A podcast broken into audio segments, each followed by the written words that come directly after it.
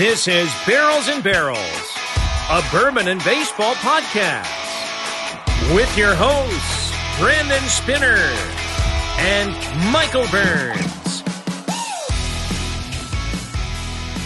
And welcome into Barrels and Barrels, a bourbon and baseball podcast. I'm one of your hosts, Brandon Spinner, alongside one of my good buddies, Michael Burns. We are a podcast which talks about bourbon and baseball, two of America's greatest pastimes.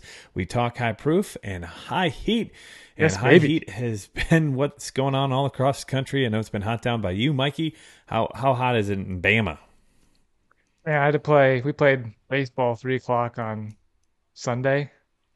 Uh, it was Oof. 96 degrees. My, so I was Without the, pitching. uh, without the humidity. Yeah, I, uh, as mentioned, I mentioned. I think I mentioned our power rankings episode uh, on YouTube. My arm felt good, but the heat to me, I ran out of, I ran out of gas, or I could, my arm was still thrown, but I just didn't have it anymore. I couldn't locate. I couldn't.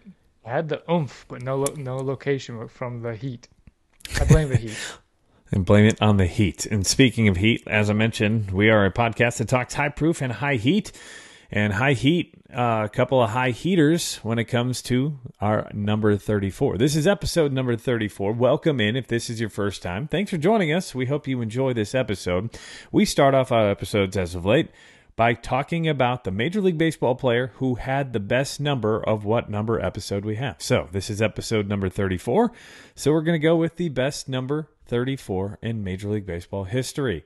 Now, I think Michael and I might be a little biased on this one. Michael's rocking his t shirt of his favorite little player, bit. Just a who little happened bit. to wear number 34. But Michael Burns, have you done? Here's the thing Mikey normally doesn't do any research on any of this because he normally skips right through the number thing on our agenda. We've got an agenda, and you can only see that on YouTube. But, uh, Michael, have you done any research at all on number 34s? I just categorized it by war on MLB reference or baseballreference.com. I just now did that. Oh, you just now. just just as you click the mouse. Okay. Well, uh, there's actually quite a bit of people who wore it for more than ten years. I think there's twelve or thirteen who wore it for a decade or more, and I think we've got a pretty good discussion on hand. Do you want to get and blow your load early on who you, your favorite player is, and make your case for him before we go down the road? Bro, I'm wearing one of the greatest pitching pitch, pitching what am I looking for? What's the term? Oh no, performances. Pitching performances. It's not one of. It's not one of. It is rated as the- the best ever. Yes, I'm wearing that scorecard on my shirt to show the 20 strikeouts, the one hitter. Uh, my boy, wh- who I grew up, you know, grew up idolizing pitching. I remember being in the backyard, being at, you know, playing wiffle ball at family reunions and such, and, be, and being called, "Oh, uh, that- Mike, you're a little Kerry Wood." So Kerry Wood, 1998, May 6th, through the 20 strikeout game, one hit, no walks, scored as the best pitching performance ever in Major League Baseball history. He was As a a great rookie. 34 As a rookie, as a rookie. He wore 34 for a majority of his career. The only time he did not was in 2010 with the New York Yankees. Uh, he had a great career as a Cub, 3.67 ERA, but I unfortunately we cannot call him the best number 34. There's a couple other players who wore the number before him uh, for a lot longer and uh, who make this list. I've a got Rollie longer, Finger. or just more war. Uh, Kerry wore it for 14 years. There are three players who wore it for 15 and 16 years, and several other players who wore it for 14 years as well, with more war. Right, Uh, right. Rollie okay. Fingers, 16 years. Nolan Ryan, 15 years. Fernando Valenzuela, Fernando Valenzuela, 15 years. AJ Burnett, 14 years. Felix Hernandez, 14 years. David Ortiz, 14 years. Paul Splittorff, 14 years Sorry, what? and Kerry Wood 14 years. Paul who? Uh, Splitteroff, Sp- s- Splitter off. Splitterorf. I don't know. He played for the Royals in the 70s and 80s. If you haven't ever looked at this on Baseball Reference, Baseball Reference has all kinds of cool stuff. Um, to just see, we, we that's the list I do. You use the same list, Baseball Reference.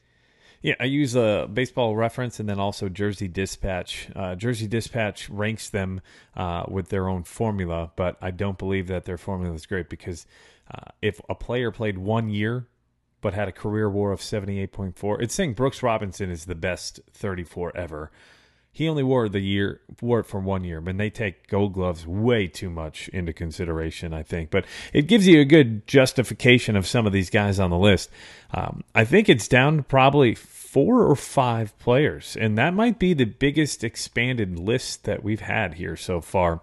Nolan Ryan certainly up there, number 34, but he didn't spend his entire career in 34.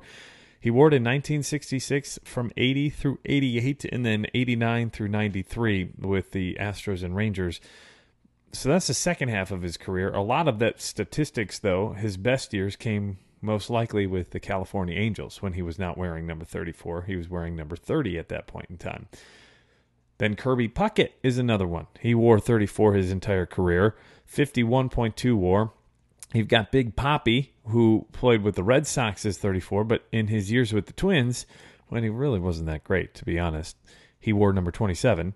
And then Fernando Valenzuela, yeah, I can't say that name. Fernando Valenzuela, uh, Valenzuela, uh, who was a great Dodger pitcher, uh, pitched with the Orioles as well as uh, the Padres and the Cardinals as number 34. And then Rollie Fingers is a name. Um, so there's and even Felix, King Felix, his entire career, forty nine point seven WAR. So I say we got five different names that we could argue here.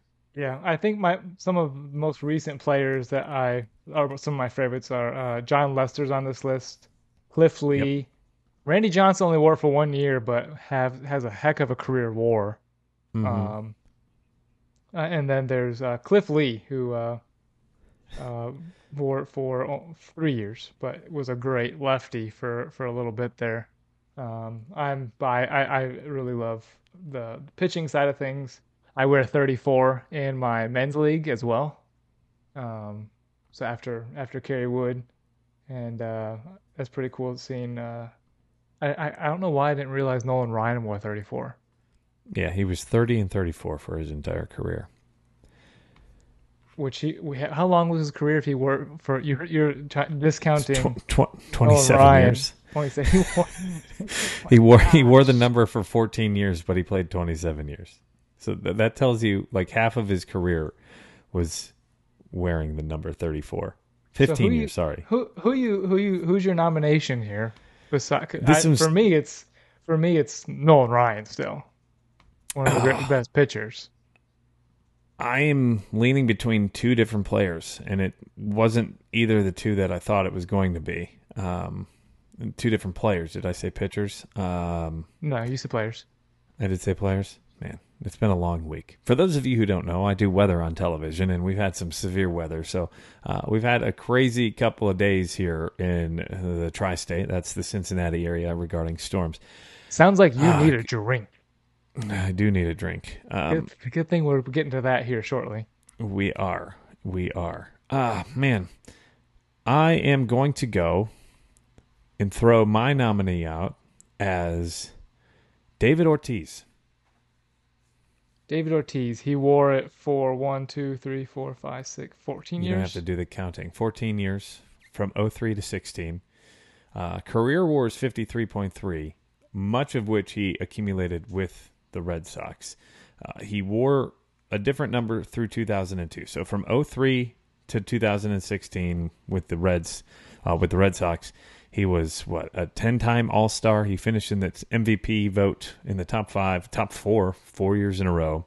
He's got more than 500 home runs. He's got a career OPS of 931, 1,768 RBIs, 2,472 hits. The runner-up was going to be King Felix for me, who had a career ERA of 3.42, 169 wins, 2,524 strikeouts over 2,700 innings.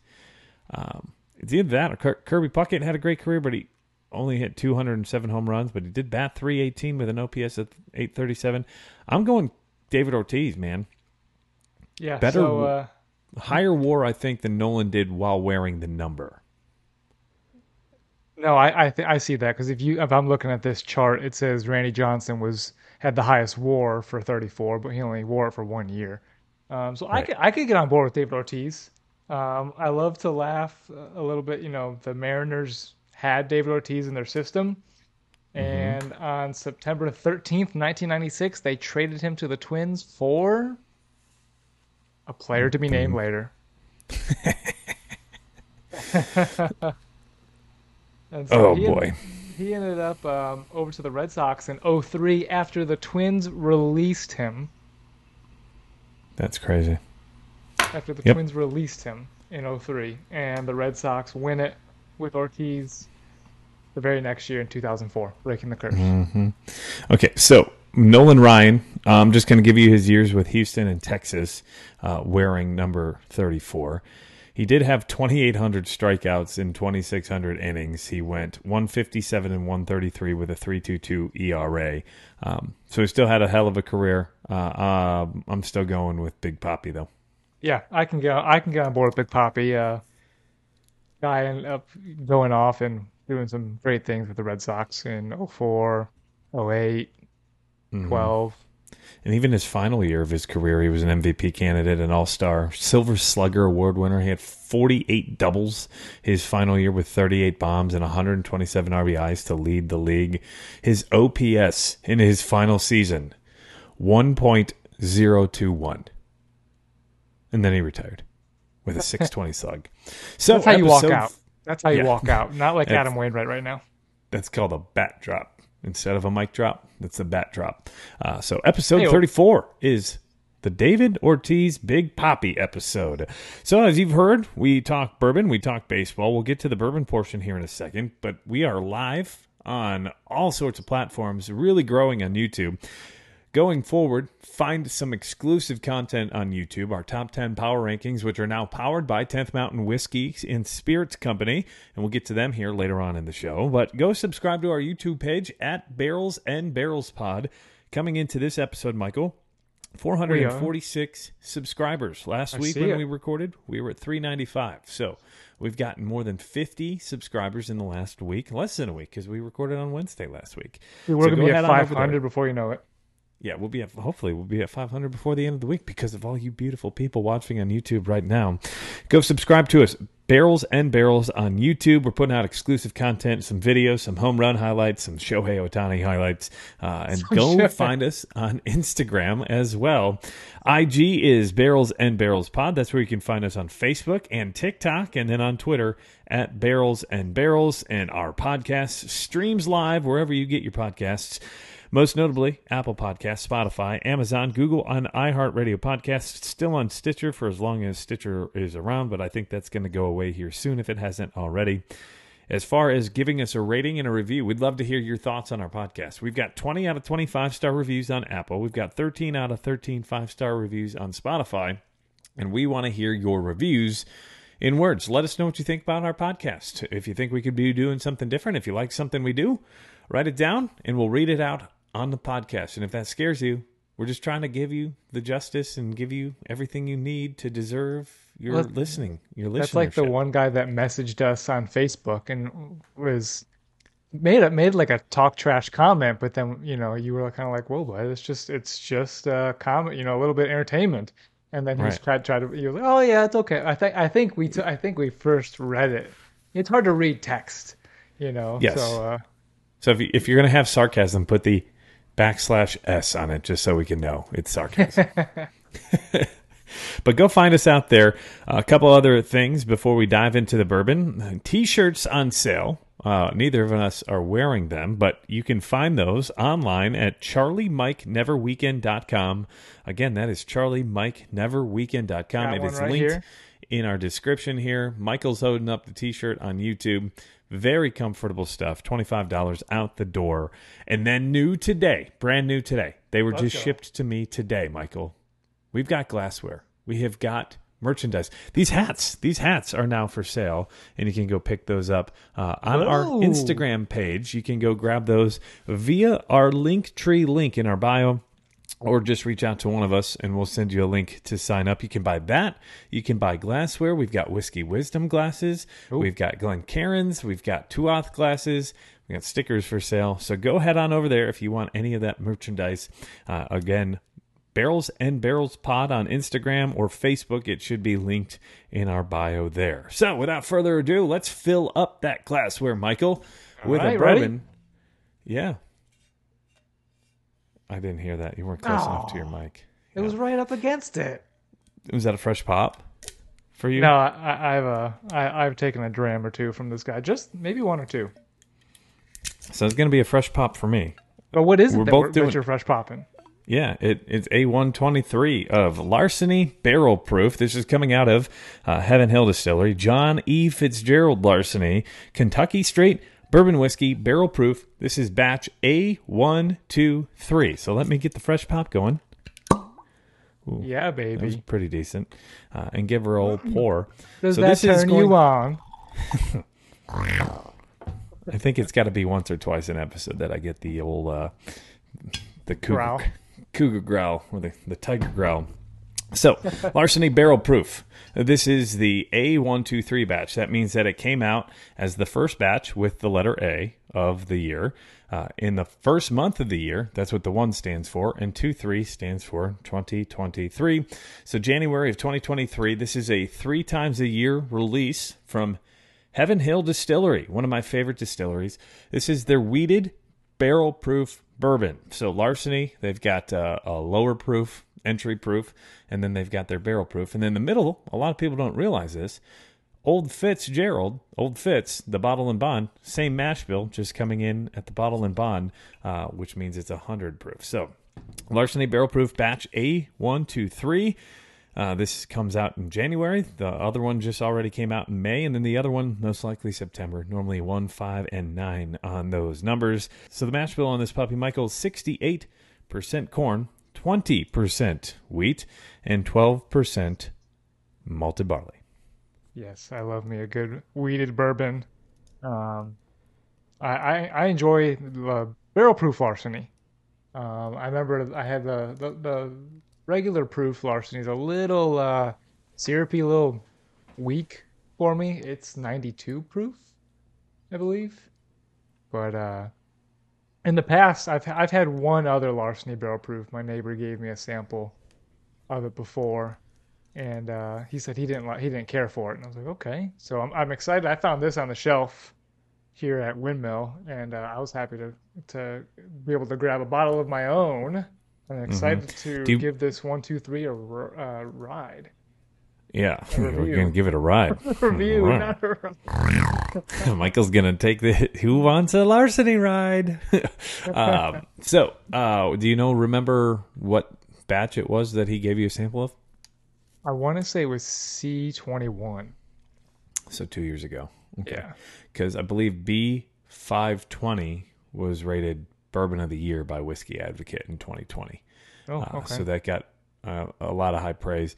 Um, the the thing with larceny is I know that a lot of people say it's very inconsistent when it comes to the barrel proof. You know, Elijah Craig uh, barrel proof. They're usually consistent. They're they obviously fluctuate in different um, proof and uh, also age nowadays, but they the big knock on larceny barrel proof has been the inconsistency from batch to batch. Uh, now that's the point, right? Because you're going with a barrel proof, so it's going to continue to ebb and flow. But still, like some batches would be what a lot of people would call trash, and then others would say that some are just like ballers, right? Like to be rated whiskey of the year in 2020 uh, means you're doing something right. right. um, I love everything that comes out of Heaven Hill. I have only had one pour larceny barrel proof, and that was, I believe, B five twenty one uh, in twenty twenty two. So, right off the nose, cherries. Like I got cherry candy right up the nose on yeah, the first sniff. That's that's one of my favorite notes. Is if I get something like that on the nose, cherry. Um, you know, the the fruit up front. I I love a good fruited nose. Yeah, like a powdered um, uh, brown sugar cherry pie. Right now is what I'm getting on the nose with some nice oak there's definitely the oak there. I can definitely pull the oak. This is a six to eight year bourbon. I believe it's blended between those uh, those years, and it's again a barrel proof. So this is one twenty five point eight proof when it comes through. So that is just over sixty two percent alcohol by volume. The ABV is sixty two point nine. It's, it's warm on the nose, but I, I, it's not blowing me away. I wouldn't say this is like a, oh my god, I'm gonna burn my nose. I get too much like you- baking spice from it that that kind of Really? ruins it a little bit. Um, uh, that ru you know the baking spice, the maybe it's the cinnamon that Yeah, kind of ruins the that ruins not not ruins but overtakes a lot of that fruit and oak from it. The I, you get vanilla out of the nose at all? No, it's more so cherry, brown sugar, and I definitely get the cinnamon and maybe some nutmeg out of that as well with the baking spice that you're mentioning. Yeah. So as we talk about this whiskey, I mentioned it comes from Heaven Hill Distillery, great distillery out of Bardstown, Kentucky. Uh, this is distilled and bottled by Old Fitzgerald Distillery, so that just means it's that's who owns or that's who's owned by Heaven Hill Distillery out of Bardstown, Kentucky. Uh, so, what do you think? Fitzgerald, First, Old, Old Fitz is one of your favorites, is it not? Old Fitz is probably my favorite of of the bunch so far. In my in my I'd say not veteran whiskey career. Uh, I'm not a rookie by any means, but I mean I've been doing Which this had since some what, bourbon. 2016, You've had lots 2017. of- Lots of bourbon in your mouth. Yes, I've had a lot of bourbon in my mouth. As Mm-hmm. our friend Derek would say, the notes wet. So I get uh like chocolate pretty good on this guy on the palate. Get nutmeg. Um, I don't get the fruit, really. Whoa.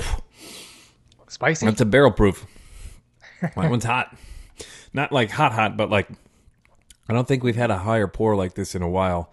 or at One least I twenty don't five point eight. 125.8. So uh, this is getting up there. Maybe we should have led with uh regular larceny before diving right into one twenty five point eight. I get caramel. You get the caramel. I get caramel right off the front. Um, How's it on the- sweet. how's it on the finish a little bit? Is it It's a lot weaker on the finish than I would have anticipated. I would have ex- expected to be a, a little longer, but I feel like it just. It, so I do CrossFit. The goal, like the the joke is, don't come out hot. Meaning you start the workout too fast and you spike your heart rate, and then it's all downhill from there, and you kind of don't have anything to finish the workout. That's what I would probably say this is similar to, right? I think it explodes right away with heat, with flavor, and then it's like an absolute peak, and then downhill. It's almost like a roller coaster, right? That, that's exactly what I was going to say. So I was it- it's kind of my tongue just numbs at the end. There's not really a, a lingering flavor, even as I'm as I am talking here. I'm not.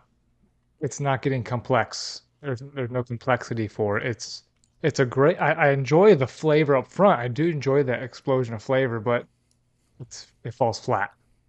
It it, it does exactly what it, it comes out hot, just like you said. I'm I'm just not getting anything at, at the end there. It's just um I I'm scrolling through some notes here. I see a light cola note, and I think maybe that could be like a, a, a finish of just a soda that you know doesn't linger. I don't think it's syrupy on a finish because I think then it would linger a little bit more. I think it just falls flat a little bit.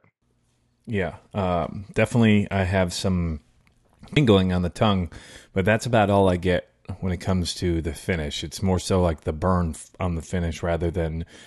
Usually, you're looking for some notes to talk to you. Uh, I got maybe like a red hot gum cinnamon, but that's about it. It's it, Ooh yeah, it's kind of woody to me too. Like definitely get some some of that oak. Uh, not as not I wouldn't have expected that being that this was a wheater.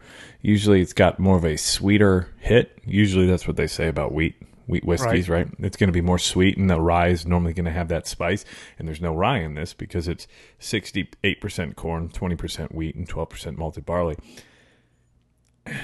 I'm going to bench this guy. Yeah. It's it, it's a good mix up. It's not terrible. so I'm not going to DFA it. But this isn't something I would go to every day. It is high in proof, so that's part of the reason.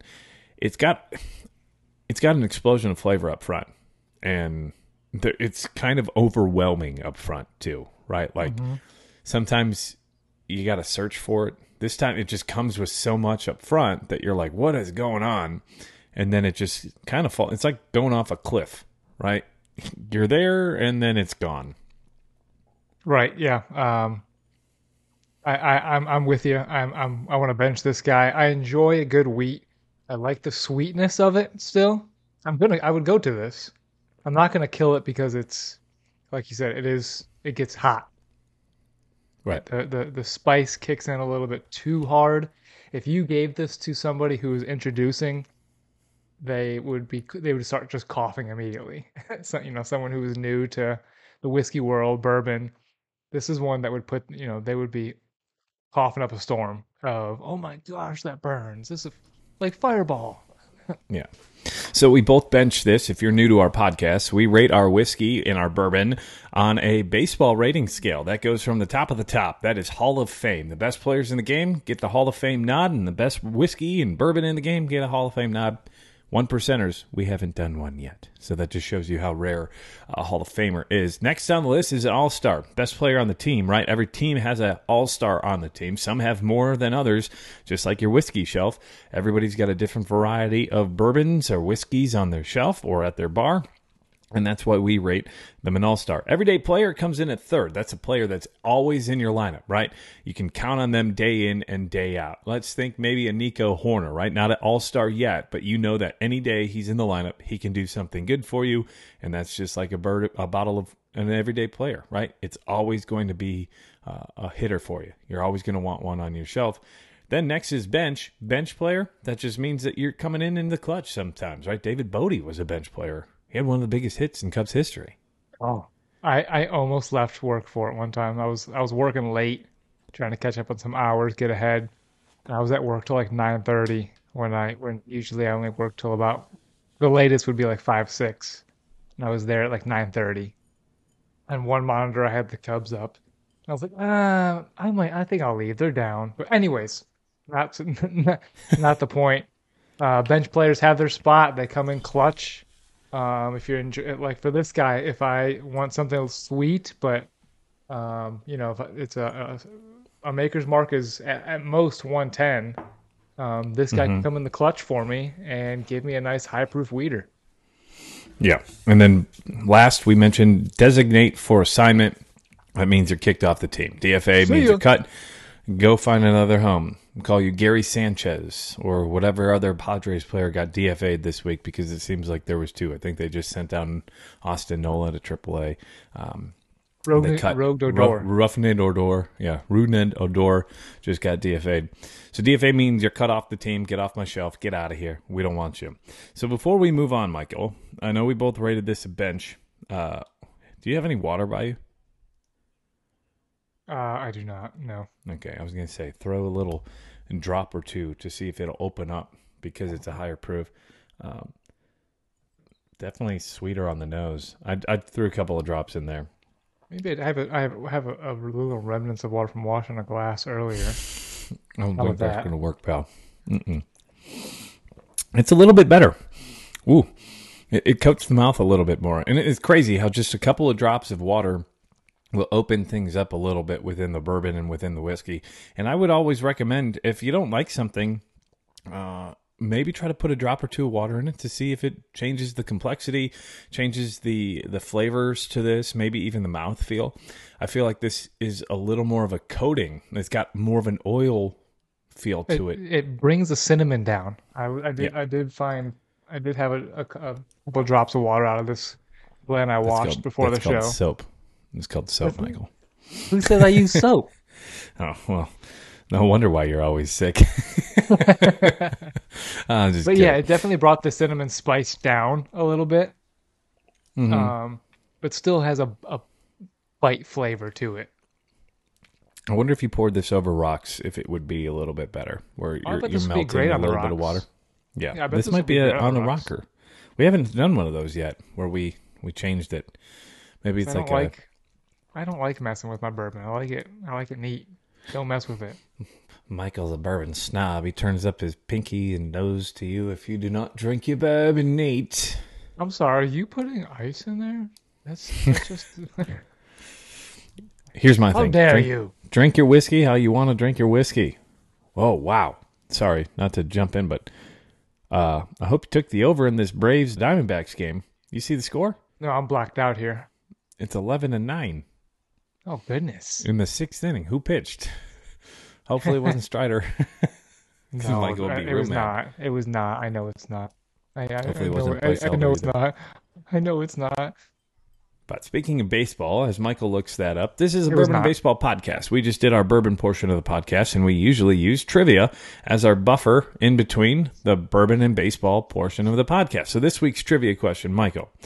Elly De La Cruz just did something that no one's ever done before. He had the fastest assist in the infield the other day. Did you see I this? saw He that. I did see that. think it was He kind of needed it too. Yeah, 97.8 mile per hour chuck across the field from the third base hole, shortstop area. So he's the the highest 97? and the fastest assist in the infield. Who has the fastest outfield assist ever tracked by Statcast? Ever tracked by? So that means it's this generation. So I believe 2015 is when Statcast Joe started. Um, 2015. Let's go with Ramon Laureano of the Oakland Ramon. Athletics. That's a that's a deep cut right there. He's got an arm. He's got a cannon. The dude has a cannon. but it was Aaron Hicks for the New York Yankees on 420 2016. Do you want to guess how fast the throw was?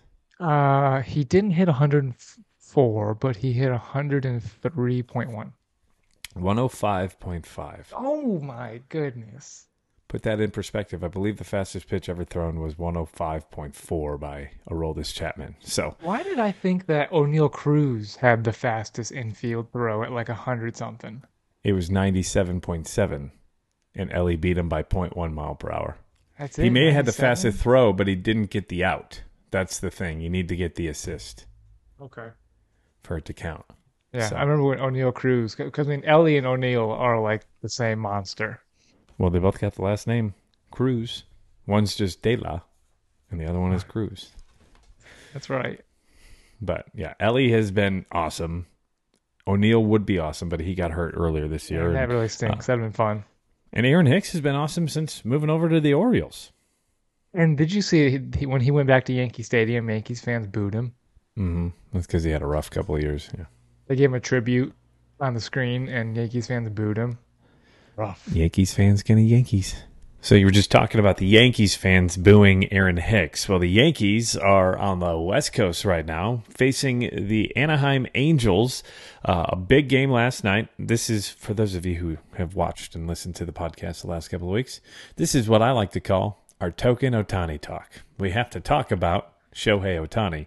Welcome to Barrels and Barrels Ohtani Hour, where we are going to discuss the latest in Ohtani's bat flips, home runs, or just his funny faces. But lately, we are getting into Ohtani trade talk, and it's the one one of the fun one of the funnest times of the year. Yeah, trade season is here. Uh, but our token Ohtani talk, uh, I really want to touch on the last couple of games. Dude continues to be the MVP. Three days in a row, he's hit a home run. He hit a bomb last night versus the Yankees. And if you haven't seen that video yet, you need to go check it out. Ohtani, when he hits a home run, he's usually pretty professional, right? Nothing wrong with that. Just drops the bat and runs. Last night, he bat flipped, and it was incredible, and I loved it.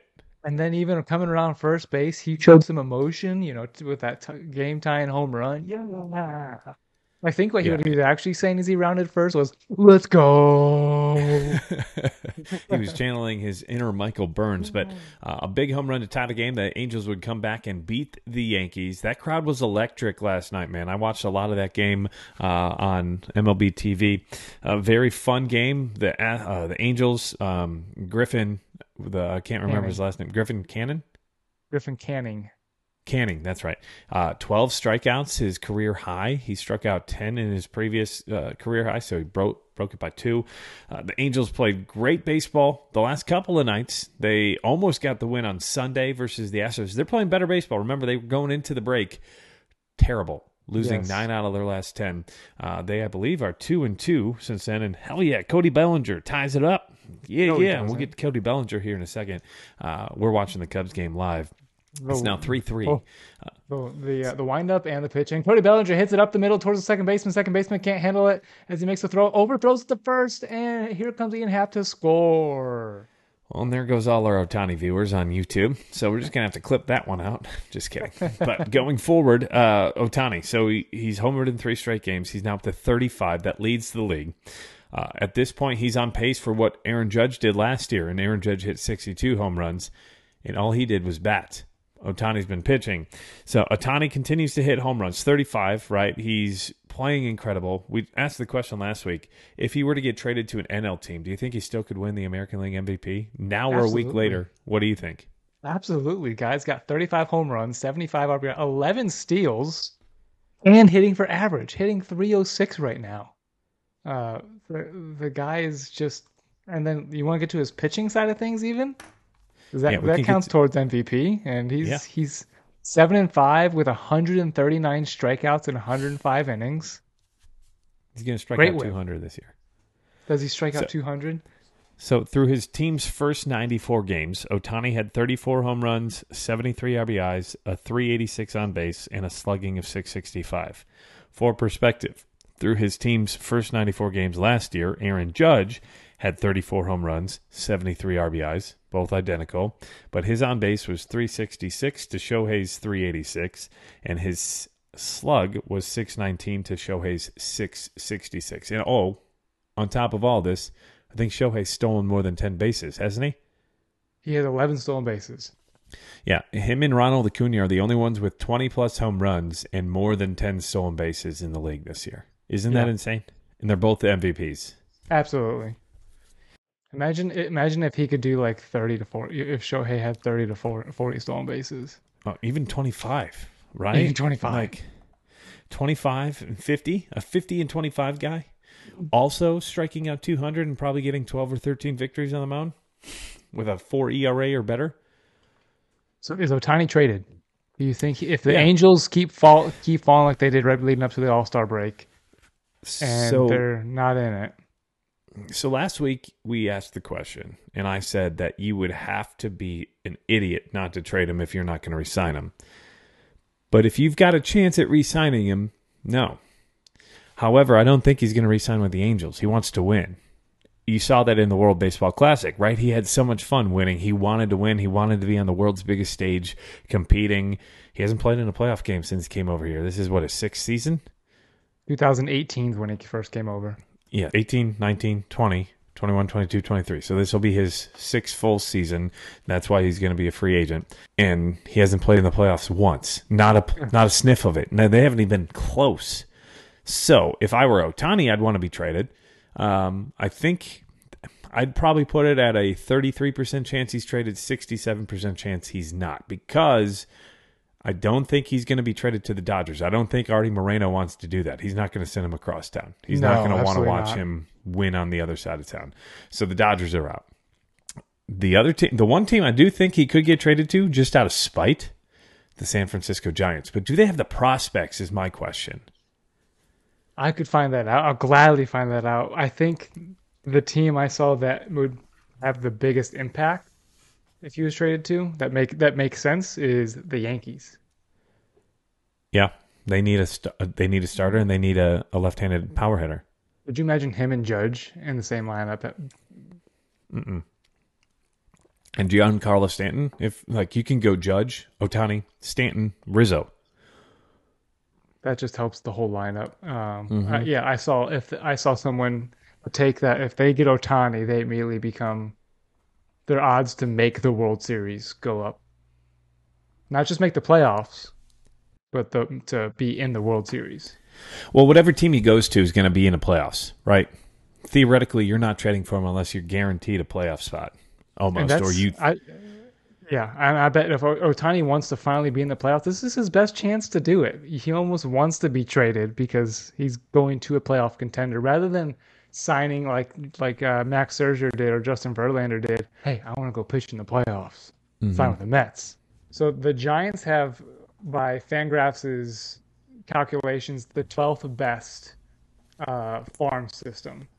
So 12th best farm system, but what kind of prospects are you looking for? Like, so if I'm the Giants or if I'm the Angels, I'm looking for at least one or two guys in the majors already that can make an impact. Because if you're trading Ohtani, you need an impact now and you need some potential prospects. Someone was saying that you need to sell the farm system and that the Brewers did it in 20, uh, 2008 for CC. But they only got one top 100 prospect out of that deal, and that was Matt LaPorta. The best player in that deal that actually went to the Indians at the time was Michael Brantley from the Brewers, and he was like the ninth or tenth best prospect in the Brewers system. If I'm the Angels, I'm asking for a one major league player right now who's an everyday player, and then a top 100 prospect, maybe two top 100 prospects if you've got them. So you're probably looking at your top two prospects in the system. But if you're a team, are you giving that up for two months of Ohtani? I saw the the Marlins GM put out some something very similar to what you just said. They said they wanted two major league close proximity players and two of your top 30 is what it would take. Okay, so basically at least one's got to be a top 10 prospect. But that's why I'm asking because I don't want solely prospects. I want somebody in the league that's already shown that they can do it on a day to day basis. And that's going to hurt your team in the long run, right? Because, I mean, sure, you're getting two players with Ohtani. You're getting a hitter and you're getting a pitcher. But by subtracting a major league player, or two of them in this case, you're basically just creating holes in that position. Are you not? Right. So I was just to say, if you send over like Mike, you send over Mike Yastrzemski, that's the main starting left fielder. You, or send over Michael Conforto, that's their starting right fielder. Um, it almost has to be, has to be the guys that are are at AAA hitting well, but just aren't don't have a spot. You know, like they've got a they've got um, Brandon Crawford in front of them at shortstop, or they've got Michael Conforto in front of them. Right. Those are the type of guys that get moved. Moved like the Mets tried to move J.D. Davis for how long, and yeah. never were able to. That's the type of guys that you got to include with respect. I think it can be like in your 15 to 30 range prospect, but he's close to the majors, maybe. Mm-hmm. And then I, th- I still think you got to get a top five prospect if you're going to go. If you're the Angels, you got to you got to get a top five prospect. You need a first round player, yes.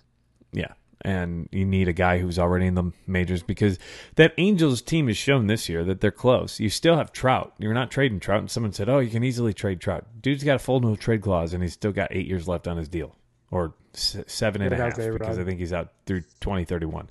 So you're not trading both. You're trading no. Ohtani because you're most likely not going to re-sign him. But here's the deal: you're not going to sell the whole franchise. Right. You've you've got pitching that is in proximity. The Angels drafted all pitchers in what year was that? 2021. I believe so. So they they could use bats. They've got Zach Neto just came up. They've got they've got a couple. I just don't think about. you. Can, I don't think you can sell the whole farm system, right? Like because you're going to blink your team down the road for two Those months. trades never work out. I mean, look at you know if you look back at history of the guys who sell the farm, those trades typically don't work out for the selling team. No, the Dodgers didn't win the World Series when they traded for Trea Turner and Max Scherzer. They got bounced in 2021. Uh, CC oh, I'm, I'm, talking trade... flip flip wise. I'm saying the prospects never all uh, never pan oh. out to be as the value of the major league player. True, but also sometimes you don't even get the value from the major league player in the first place, right? CC had an incredible end of 2008, right? He got the Brewers to the playoffs almost single handedly he got bounced in three and two thirds of an inning, and he pitched. That's all he pitched in the playoffs oh, versus right. the Phillies in 08. Um, I, you're getting a little more value with Shohei being a hitter and a pitcher, so you're getting two players. But will he get dealt? I'd say 30. Like I said earlier, 33 percent yes, 67 percent no. You gave me a team earlier this week that would be a perfect fit, and I think that that would be a great go for it. And they're one of the best teams in the league right now. That's the Baltimore Orioles, right? Right. Though, so the Orioles have a young team who needs pitching. They've got a lot of left-handed hitting though. But still, you, you can never have enough, right? A, a, a good left-handed hitter is better than a good right-handed hitter, just because you're facing more right-handed pitchers on average. Right. So you'll take as many power hitting left-handers as you can have. They've got they've got the depth in the minors.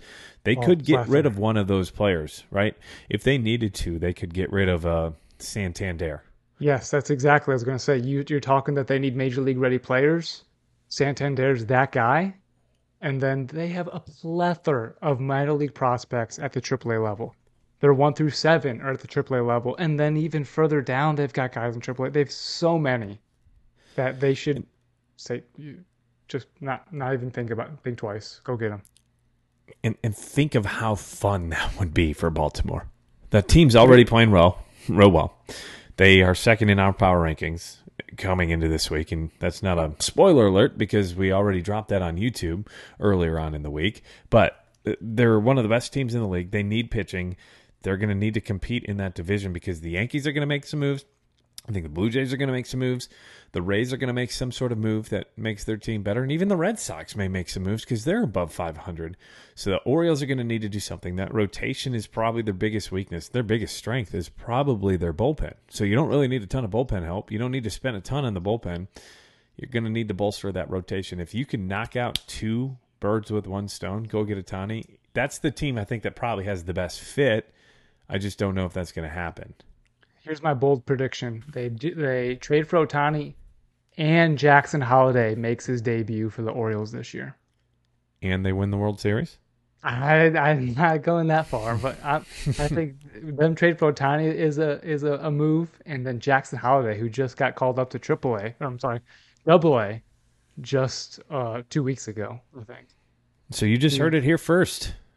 Ohtani to the Orioles, and Jackson Holliday is going to make his major league debut and help the Orioles through the season and into the playoffs. That's a good one. Uh, now the Orioles could use some arms. I've got one arm that if they don't get Ohtani, that I think would be a perfect fit. He's on the Cubs, unfortunately for us, and that's Oh. Marcus Stroman. I think that Yeah. that would be a great fit. Uh, the Cubs could get that AAA depth that you just mentioned, right? Seven players in the, the high minors The that are in their seven, top seven their top seven are in, are in AAA. Other than Jackson, right? Because he's their top Yeah, prospect includes, and he's in Double A. Jackson. So, um, so Jackson Holliday, they're not going to get rid of him for Stroman, but uh, y- you know what they could do? Package Cody Bellinger and Marcus Stroman to the Orioles, That's Ohtani right there, man. right? But you could do that, and I know that they both could fit in the the Yankee system too. But What cost you more prospects, Ohtani or Bellinger plus Stroman? Ohtani, Ohtani still costs you more. And I think you- so. Because Ohtani's the ace. I wouldn't say Stroman's an ace. Ohtani can be an ace, especially for that Orioles team. Stroman's a number two. He'd probably be the ace of that Orioles staff, most likely. Because who else is the ace? But Gray, Grayson's supposed to be. He's had a down year, but hopefully he started Monday. I didn't see how that start went. Um, but they're hoping that he is that guy. He has the potential to be that guy. so you got John Means coming back at some point later on this year, but I don't know how much you can expect from him. Right. You get you need a starting pitcher in Baltimore, and I think Stroman would fit that. The Cubs are probably going to have to flip him because it doesn't look like they're going to give him an extension. But he did say he wanted to stay with the Cubs, and he didn't say it like the normal "I want to stay with the Cubs." Like, did you listen to his press conference the other day? I just saw the note that he he wants to pull the Roldis Chapman and re-sign even if he was traded. Yeah, not only that, he just said, "I want to be on a team that goes for it and wins," and I think we can do that here. I, he said, I, "I think we can spend money." And he, he said, "I think we should be re-signing Cody Bellinger." Full discretion, I'm pissed off. The Cubs should Yeah. not be sellers. They're underperforming. They, they've got the best run differential. I know run differential isn't all end all be all, but the Cubs should be winning.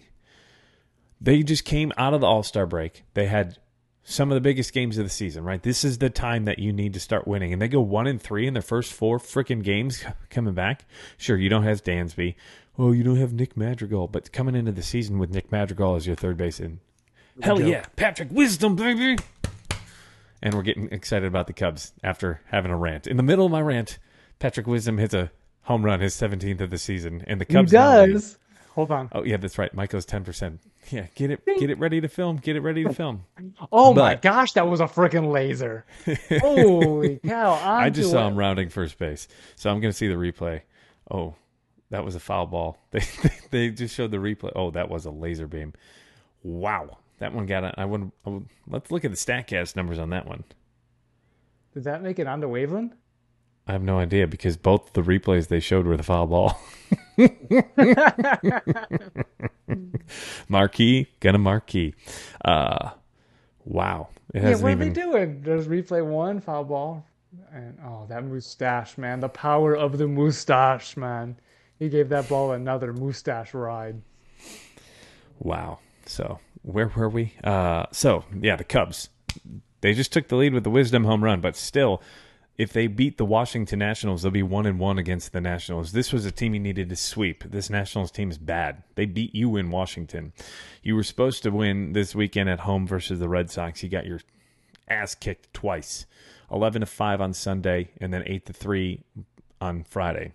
Ridiculous. This is a Yeah. team that should should have spent a little more. I think at third base, you needed a third baseman. Wisdom was not your answer. Miles Morel, you kept in the minors. Miles Mastrobuoni, Nick Madrigal. Who else Did you see the tweet I sent you? Um, Edwin Rios. Edwin Rios, that's another name. Batting 100 with 100 strikeouts or whatever it Did is. you did you see the tweet I sent you? Miles Mastrobuoni's stats this year, twenty Yeah. twenty three versus And John, uh, Jon Lester. Lester. And It's John the same. Lester would be the better third baseman hitting. That's ir- that's ironic because Mastrobuoni just got a base hit. but uh, yeah, I mean, you've got he's Mastrobuoni, batting you've got Jared Young playing at first base.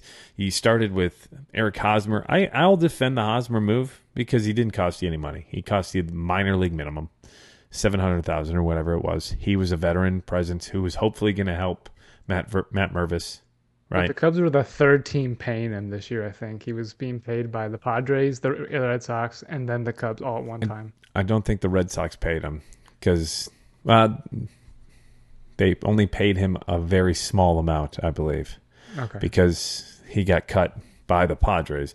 Um, so the Padres were paying his full thirty million or whatever. So going forward, will the Cubs sell or will they stand pat? What do you think? I think they're. Unfortunately, I think they're going to sell. I don't think you get much for. You're not going to get impact, major impact guys for for Bellinger and Stroman. You're not. It's not I think be you can. For Belly? For Bellinger, left-handed power hitters are always sought after on the market, and you can get a ton on that. And then also Stroman's a, a number two. Look at some of the look at what the Minnesota Twins gave up for Last Tyler year for Mahle. Maui. Tyler Mahle last year, Mahle, whatever the hell his name is. You got two of the Reds' best prospects coming into the season: Spencer Steer and Christian Encarnacion Strand. Those are great names, right? Think They're- about what the Cubs gave up for Rich Harden, Josh Donaldson. There was a comment. Well, the, there was a comment here on, on Bleacher Nation. It was hopefully the Cubs can pick up more studs like Anderson Espinoza, Codi Heuer, Greg Deichmann, Miles Mastrobuoni, Bryce Ball, Zach McKinstry, Zach Davies, Sean Newcomb. Someone replied, "Who said those were studs?" Uh, yeah, but for all of those, you've got Pete Crow Armstrong. You've got uh, players like uh, he was a little who- different. He was injured at the time. Cubs might have stole that one. right? But still, I, But, but at the time, he was single A. That was what, two years Cassie, ago. Right? Yeah, was in Cassie and, and rookie ball. All the guys, they were all more. Ben Brown last year from the Ben Phillies. Brown was the probably the best trade they've done. They got a guy who was already already in Double A, where most of these other guys are. You're trading for guys in Single A, and Yeah.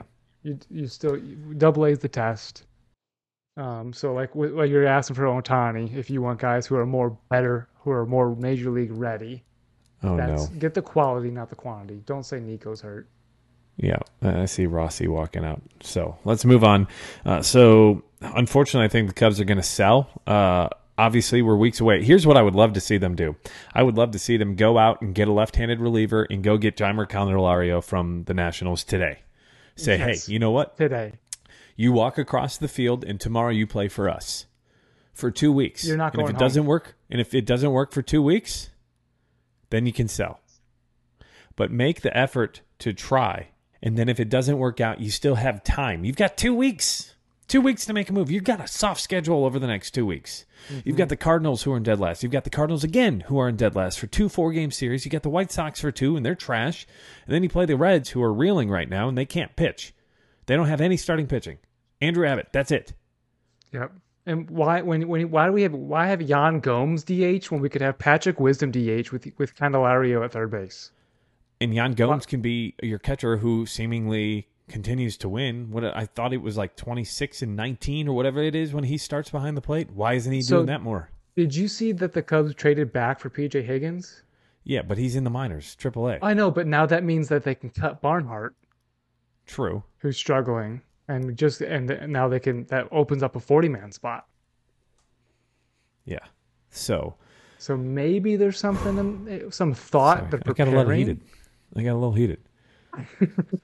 I, I still think you need to go get someone. Third base, Candelario. Go get him. What? He's not going to cost you much. He's making three point five million dollars for the season. So at this point, it's one point five. The Nationals. He's going to be a free agent at the end of the season. Go get him. Send him Caleb, Caleb Killian. That's probably Right. what probably what it costs. It may, maybe even less than that because Killian still has upside. Uh, Right. it may be a change of season scenery, but yeah, go give him Caleb Killian. As we're saying this, the Cubs just took the five three lead over the Nationals in the bottom of the seventh, so hopefully, hopefully that does it, and maybe they start rolling. Speaking of rolling, sorry, the Mets and the White Sox at eleven and nine, the Atlanta Braves and the Arizona Diamondbacks is thirteen and thirteen. Did anybody remember to pitch today? I think uh, it's Juice Ball Era night at the uh, MLB ballparks. It might be. Um, Lucas Giolito started for the White Sox. I think he's on the move. He has another name that I think the Orioles could go after. He's not going to cost a ton. Giolito, a free agent at the end of the season. Uh, another name floated around. Did you see Dylan Cease? The Astros are kind of trying to pump the tires on that one. I don't know if you're a White Sox. If if you're a White Sox fan and they trade Dylan Cease, you might as well find another team. Yeah, I, I've I've seen even uh, both Eloy and Ro- Robert as trade, you know, people who've been scouted for them. I don't think Luis is going to be uh, traded. That's the one untouchable on the White Sox. Luis Robert, don't I? That's the one guy you don't trade.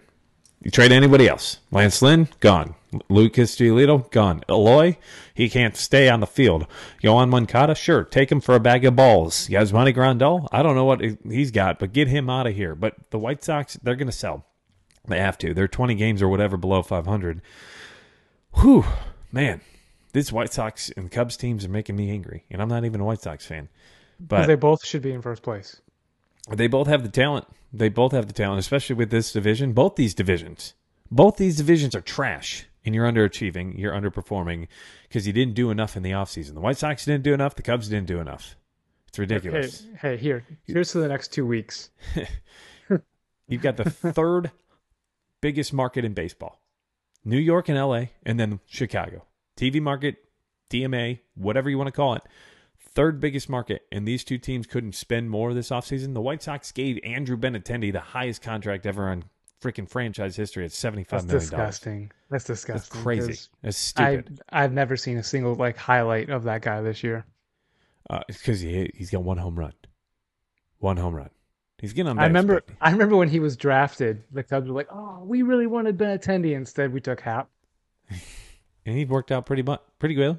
He's I up would, now. I, I, yep, I'd take Happ over Benintendi's career. Yeah, Benintendi had his rookie year that looked like he Mm-hmm. was going to do well, and uh, Happ is kind of the reverse. He didn't. He kind of was rushed and get the the playing time for the first so many years, and now the dude's a, a above average uh, regular. Austin Riley hit another home run and went 438 feet. Goodness gracious! And Ian Happ just gave the Cubs a 6 3 lead. So moving on. So I talked about Giolito, talked about Dylan Cease. Another team that's going to sell, they're going to have to, the St. Louis Cardinals. They've got a lot of names that they Oh, could love it, sell. I've seen Donovan. I've seen Paul Goldschmidt. I've seen Paul DeJong. I've also seen Nolan Arenado. Of the two big ones, I wanted to do this. Let's go back a second. We talked about this earlier. Stroman, Bellinger, most likely to go. But if you had to choose one of the two, who would you choose? To keep, I, I want Bellinger to keep. I th- I think I, I I let you I told you Stroman just doesn't have the the physicality, the physical attributes to be the guy who can age and continue to throw it down the throat. Yeah, but for the most part, he's been relatively healthy. Last year, he had a rough year. He sat out the COVID season, and I think he had a knee thing or something like that with Toronto. Other than that, he's been healthy. He takes Great care of his body. The thing I'm scared about is the Cubs pitching depth. You've got Kyle Hendricks, who has an opt out after this year. You can get rid of him. Not that they will, but still. Justin Steele, sure. Then from there, you got Drew Smyly on a player option. I think he's gone. He could Yeah. be traded too. On top of that, you've got Hayden Wesneski. What happened to Keegan Thompson? Dude hmm. sucks this year. What So's other pitcher? What other pitcher? Wesneski? No. You got Ben Brown? Yeah, you don't He's know what that walking. is. He's walking guys in AAA. Cade Horton, you don't know what you got there. Sure, he has the potential to be a top two in your rotation. Also, you've got Jordan Wicks, but those are all unknowns. You know what you got with Stroman. You've got PCA coming up. You got Mervis coming up. Hopefully, I know that those are still prospects, but they're higher level prospects who have shown it more than the other pitchers have. I'd love Cody. I want them both, but if I had to choose one, I think I'm going Stroh because it's hard to find starting pitching in this day and age. Right. Now, how about how about this? With the Cubs take send send Mervis and uh, over to get Ohtani. I don't. I don't want the Cubs trading for Ohtani. Nope. No, they'll sign him in the offseason instead. Jason Heyward going off the books. Well, that's another thing. Jason Heyward's off the books. Uh, you're going to probably lose Stroman. There's another $25 million. So between those two, there's $40 million. That's half of Ohtani's contract right there. And he Half of fits both- Ohtani's contract. You think that he's getting 70, 70? He's going to get 65, 70 a year. Dang.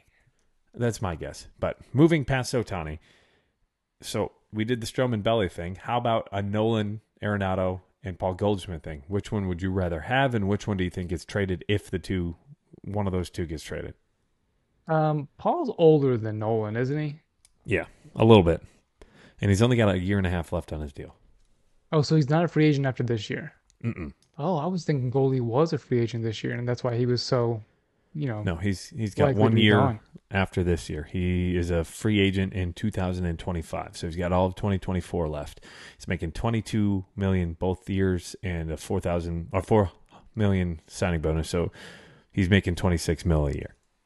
I I think I'd rather hold on to Nolan. I feel like third base is just tough to find that prototypical power hitting le- uh, third baseman who plays platinum type defense. Yeah. So Goldschmidt's about to be 36. Nolan is 32. I'm fully on board. The exact same thing. I'm going with Nolan Arenado. If the Cardinals trade him, holly frickin' Luya, right? Like Yeah. it would be the, the greatest thing in the world for us. Hopefully, because they wouldn't get a great deal back, but it would mean he's out of here. Oh, you know they would. They got a great deal for for Goldie and for Nolan. right? But I, That's I think. I think if I were them, I'd get rid of uh, Goldschmidt because you can throw Jordan Walker at first base, can't you? Uh, Yes, and they've got five outfielders, including Jordan. I think Dylan Carlson was informed that he's not going to be in for playing time, so I think he's on the move. Tyler O'Neill could be. They could. Someone could come get Tyler O'Neill. Yeah. Well, they've been trying to get rid of him since the first two weeks of the season, all because of Oliver Marmol, who should be fired. That's what I'm saying. Should, yes, yeah. I, that. How do you st- how do you start your season by ruining your clubhouse like that? Yeah. Um, Jack, Jack Flaherty's available. Jack Flaherty, Not having uh, a great, not having a, a Jack Flaherty type year, but he could pull a Justin Verlander and go from the Tigers to the Astros and just figure it out, get out of that clubhouse. change of scenery, figure something out, go to a team that has a better pitching um, infrastructure, right? Like that's that's what really hap- happened with Verlander. He's went over to the Astros, and at the time, they were known for the best pitching rotation because they had figured something out on spin rate, right? They and had and Gerrit you wouldn't Cole have and sticky stuff. Sorry. Did I say You- you- something? And you wouldn't. No, I was going to say, and you wouldn't have Willson Contreras catching you. True, uh, that, That too. helps. That helps your stats. So, uh, I, d- I do think the Cardinals are going to make some big moves. We'll see how big, and hopefully that's before the Cubs play them in a couple of weeks because that means that the Cardinals are even more depleted in a week and a half. But going forward, uh, Manny Machado did something this weekend. He got his 300th home run, 157th person to ever do this. So it got me thinking. Um, so for their entire career, Manny Machado and Bryce Harper, right? They've kind of been synonymous. Bryce Harper went number one. I think Manny went number two, didn't he, in that draft? Um, sounds right. So no, uh, it went Harper, Jameson Taillon to the Pirates, and then Manny Machado third overall to the Baltimore Orioles. So, Oh my gosh. but Machado goes third overall, right? Then next, we're talking Machado and Harper. They're both synonymous. They got drafted in the same year. I think they both came up in the same year. Their rookie year was what 2012. That was Harper's mm-hmm. rookie year. I think Manny Machado started his season in yep 2012 is when he got called up on August 9th that season. So a little bit later for Harper. He's got more home runs than Harper. I believe he's got a higher average than Harper. Which of the two would you rather have right now? If you had to start a team and you had to pick one of the other, Bryce Harper or Manny Machado, which are you picking? I I still want to go Bryce Harper. Um, Bryce Harper puts up, I think, m- better MVP type seasons. Um, I'm going for the, uh, the higher. I think Harper has the higher ceiling. I think Machado might have the lower floor. It's hard to say because Mach- Harper, I think, is is not full strength this year. Um, I think he's down. Uh, Machado was not having a, a great year to start this year, even though he is at blistering hot to start July. Blistering. Just hit hot. another home run tonight. If you look at his past 50 plate appearances, his for advanced stats uh, metrics, is xwOBA is, I mean, MVP type, um, above league league average. Dude is actually absolutely killing the ball.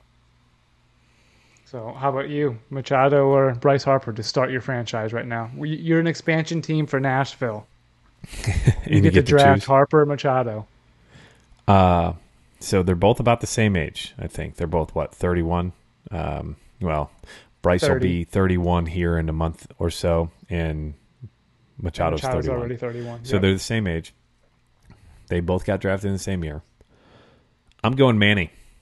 Manny Machado. for the same Dude. reasons we just talked about third baseman and Arenado. Yeah. Third baseman. He can play shortstop if you need him to. He can DH. He's got a cannon. By war in their career, did you know Manny's got like seven higher or 10 more war than Bryce in his career? Manny is 53.9, Bryce is 43.6. They have just about the same amount of hits. Manny's actually higher at 1676. Bryce is at 1446. Manny has more home runs by 11. Bryce has a higher batting average. Bryce is 281. Manny, 280. And 280 is the new 300. Right. Uh, the OPS plus is in favor of Bryce Harper. The slug is in favor of Bryce Harper, but not by much. 519 to 491. I'd take that. Now, Bryce's on base percentage blows Manny's out of the water. 390 to 340. He walks. Bryce walks in the 91st percentile compared to Machado's 38. But I still think that when it comes to defense, Bryce doesn't give you much, especially after getting hurt. True. Um, especially after getting hurt, and even when he was in the outfield, it wasn't like he he's got a cannon, right? But he can't make as much of a difference in right field as Manny can day in and day out at third base. I would actually, ta- I see, I love Bryce Harper, but I would actually take Manny Machado of, of the two of them, which I never No, thought I was going to say. You're making actually absolute, absolute great points. Uh, defense, the fact that he can play shortstop for you, um, if if he needed to, I don't think you. I think you can go find a more defensive defensive guy who's younger than Machado to play shortstop, but he can do it. The Right, guy played pinch. shortstop until he was traded to the Dodgers. Right. Right? Did he or, or did he always play third base for the Orioles? No, he played uh, shortstop for a majority of his career with the Orioles. Right. And I think at times they asked him to play. Uh, he came up as a third baseman, then played shortstop. Oh no, you're I right. He played he played third baseman a majority of his career in Baltimore. I thought whenever he was a free agent, he wanted to go somewhere to be in play shortstop, and then the Dodgers said, "Oh yeah, well here's this paycheck, here's this check. What's what what what you say now?" And he said, "Okay, I'll play third base." So he predominantly played third base, according to Baseball Reference. 156 games at third base in 2017. In 2018, he played 96 games at short for Baltimore. He only played shortstop that year. Got traded to LA, played shortstop for 51 games, and played third base for 16 games. And since then, he's primarily played third base. He's only played for the Padres at shortstop 37 times, and that was only in 2019. Ever since then, it's either been DH or third base. So, Yeah. and, and still a great third baseman, a Gold Glove third baseman, I believe. Gold Glove third baseman, multiple ca- occasions, three times. Oh, He's he, never- He's always always making the highlight reel. He's been a top five MVP vote four times. He's been a top 10 M- MVP vote 10 times. He's won multiple gold gloves. He's, he, he- I would take Manny. Yeah, I, I, I, I you, you almost have me uh, switching over and saying that I, I would take Manny. Um, I never thought I'd say uh, that, to be honest. I love Bryce. Yeah, Bry I, I wish the Cubs would have signed Bryce in when the Phillies did. Yep. So we won't uh, get into the next topic I have on the agenda because I do think that that's going to be a little bit more of a debate, and we can push that to next week. It does talk about shortstops in this past offseason. I do want to get to Adley Rutschman. He's the catcher for the Baltimore Orioles. I don't think he's as widely known as he should be through the league because he's not a big personality. But I, I was thinking the other day, someone mentioned something about his defensive statistics and how he completely turned around the Orioles franchise. You've got the statistics on that, right? Since he got I- called up, Oh, Yeah, the, you- the yeah, the Orioles. The Orioles have the third best record in all of MLB since his call up last year. yeah, and before that, they were what like hundred games under five hundred in the previous three years, or something Yes. along those lines. Right. So, as a catcher, he has two pass balls in his career, and that was last year. He has not allowed a pass ball at all this year. So, defensively, great. He was a top 12 MVP vote last year as a rookie. So you're starting the Nashville team. Would you Oh, I'm- choose him over Machado? Yeah, because he's younger. He's 25. Yeah, I mean that that's a factor. I mean, right, we're playing. We're talking about right now. Machado or Adley to start your franchise. Adley, because he can control your pitching staff, right? That's important. Look at Willson Oh, uh, uh, Contreras. we saw it. Yeah, as we saw it with Willson. Yep. Yep, look at Willson Contreras and then look at Adley. He can this pitching staff in Baltimore. We both talk about it. That's their one need, right? Is they need starting pitching. Yet somehow he's getting them to overperform. But Adley, to me, what made it jump out is so he basically you could say him getting called up turned around that Baltimore Orioles franchise, right? Yeah. Uh, and that was just the first. He was just the first wave, but he is the leader of that. The, the catcher, you know, calls the plays. Hey, we're gonna play in. Relays, calls the pitches during the game. He's he's the leader of that ball field, right? Right. So, a name that I want to compare him to is Buster Posey. I think he's the did next Buster up? Posey. Buster came up in 2009. Previously oh that my year, gosh, yeah. So that he came lines up in 09. He came up up in oh oh perfect. 09. In 08, the Giants were 72 and 90. In 09, he came up in September of 09. In in 09, the Giants were like 88 and whatever. But I think a lot of that uh, was part of the reason they called him up at the end of the year. What happened in 2010? the Giants started their wave of winning winning the World Series, not just making the World Series, winning the World Series. 10, 12, 14. Buster was the catcher for all of that in those five years. Uh, in the five year stretch, they won three. Adley is, to me, the next Buster Posey. A quiet guy. He's not. Think about Buster. He was not the flashy, look at me. Um, he's just, he's there. He's a leader in the clubhouse. Defensively, he's great. And he puts up solid, if not respectable, if not great offensive numbers. You can't rely on him all the time for offense, but you could rely on Buster to be there day in and day out and handle that pitching staff. I mean, I think Buster was a 300 career hitter, 302 career hitter. Wow. I mean, On base, if you look at 372. look at Adley's uh, uh, MLB like rankings and batting average, slugging, strikeout, walk rate, even his pop time to second base is above average. So the guy's doing it on both sides of the plate. Yeah, so Adley's career on base 368, Buster's 372. Adley's career slug is 430, uh, 440. Buster's 460. So their OPS kind of close. Uh, obviously, this is earlier in Adley's career. Uh, they both came up um, around their 24, uh, 22 is how old Buster was. Adley came up at the age of 24. So a little Looks bit like their sweet time with Adley though too. Right. Uh, They still, had I, nothing to play for. I think Adley's the. Did you know he was drafted by the Mariners in the 40th round in 2016 before getting drafted in the first round in 2019 by the, the Orioles?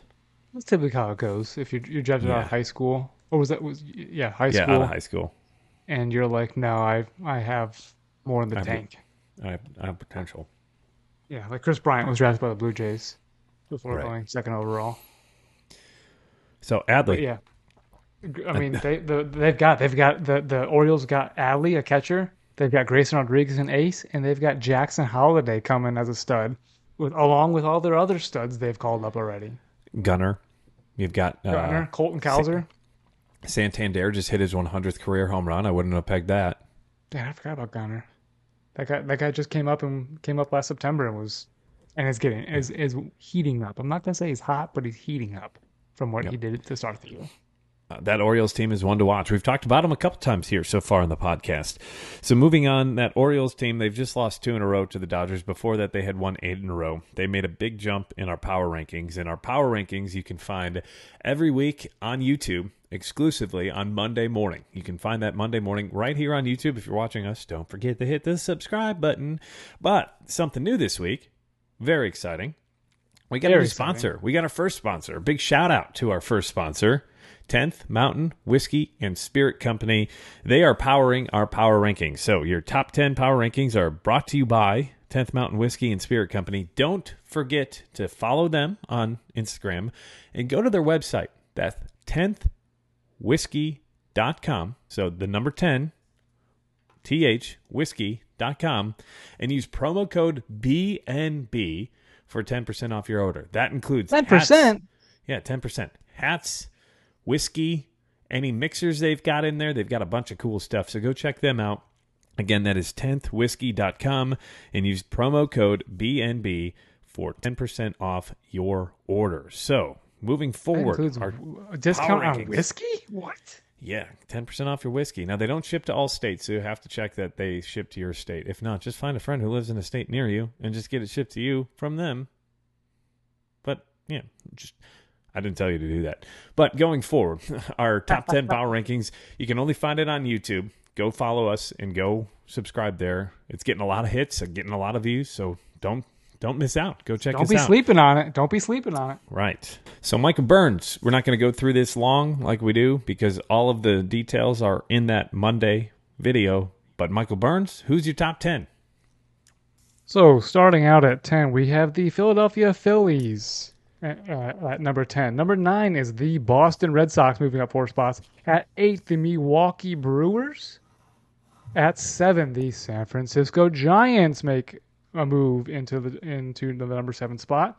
At number six, the biggest mover is the Toronto Blue Jays. Number five, the Los Angeles Dodgers. Number four, the Texas Rangers. Three, the Tampa Bay Rays. Two, the Baltimore Orioles. And number one for this week, Week 16 Power Rankings, powered by 10th Mountain Whiskey for Michael Burns, is the Atlanta Braves. And my top 10, the Arizona Diamondbacks, big fall down to 10. Milwaukee Brewers, number 9. Philadelphia Phillies in 8. Los Angeles Dodgers, number 7. Houston Astros in 6. The Toronto Blue Jays in 5th. The Texas Rangers in 4th. The Tampa Bay Rays in 3rd. I also have the Baltimore Orioles in 2nd with a big jump after an 8 game winning streak, but they just lost two in a row. Again, these power rankings come out on Monday. And my number one overall team for the second week in a row, the Atlanta Braves, who are atop the charts. And again, your top 10 power rankings brought to you by 10th Mountain Whiskey and Spirit Company. Go to 10thwhiskey.com and use code BNB for 10% off your order. So, before we jump into the end of the episode here, Michael, I noticed something that popped up today, something cool. Did you see what's going on in Fenway? Something in, in Boston? Yeah, the Fenway Park. They're going to get what they call the Fenway Corner. They're doing. Uh, they just got approved for uh, a big renovation over at Fenway. Really like I think it's like 1.6 billion dollars to try and help like build up the community. If you look at some of the renderings, Oh, it looks a lot like what they did with Gallagher Way around Wrigley Field. that would be cool. So they're they're putting Yeah. About uh, when is that supposed to happen? I think there's they just got the approval today. Uh, it was going to change the look outside of Jersey Street, outside of Fenway Park. Uh, big team store on the opposite side of the street from Fenway. Yeah, I, I I don't might know be when. back up there in uh, late August. I might be back up at Fenway. I'll uh, I'll uh, get some barrels and barrels uh, uh, looks in Fenway Park. You gonna go to the game. Like my last trip. If they're, Yeah. if they're there when I'm there, I gotta check the schedule. I just got the date today. Well, what's the date? I, make me pull up my my work notebook. Yeah,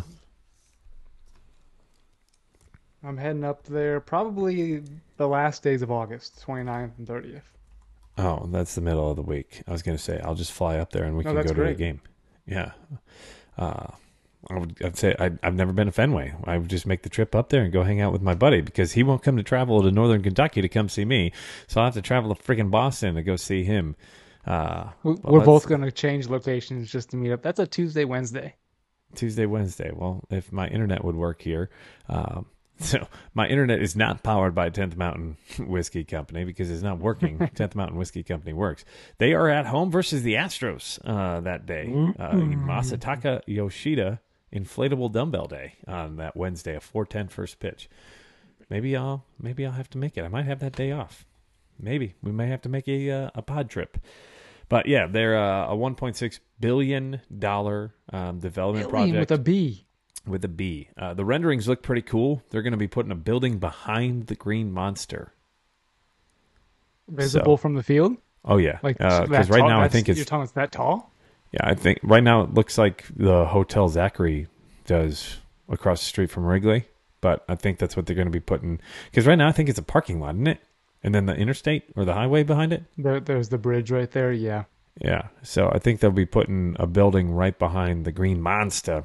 But so not uh, only could you sit on the monster, then then you could be like Wrigley and sit above the monster, overlooking. Yeah. I don't know if you'll be be able to sit in. I don't know if it's a hotel or what kind of building. Just the rendering looked kind of cool, and you can watch that on YouTube. I'll put the video. Uh, I'll, I'll put the picture in the video. But that's a shout out to our friends Keith and Ben, who are big Red Sox fans. Also Bourbon GPT and uh, the Boston Bourbon Boys. So, last thing before we let you all go, did you see what the thoughts are for the 2024 Home Run Derby? No, they want to change it again. In a way, you haven't seen this at all. No. So there are talks that there's the possibility that they're going to have the a, kids out of the outfield. about a Legends home run derby in 2024, with the Oh, I- potential that we could have Ken Griffey Jr., Mm-hmm. David Ortiz, players like Jim Thome, uh, Albert Pujols, all come and have their own home run derby. Would you? They need. I would watch that. Yes. Yeah. I want to see the old guys. I would pay Give to them, watch give, them a, Griffey. give them aluminum bats. Oh no, you're going to kill kids in the outfield then. One almost died last week. You're going to kill an, a kid with an aluminum bat. Ding. Wouldn't that be would- so? 'Cause That that sound throughout throughout Wrigley Field. Ting. I, I would still pay to watch Griffey hit right now. Did you see when he earlier this year he took batting practice? I think for Team USA. No, but th- so they're considering that for 2024. Yeah, that's the thought. The, Is they're Wrigley's trying to get it. in talks. Wrigley's in talks for the All Star game in 2025.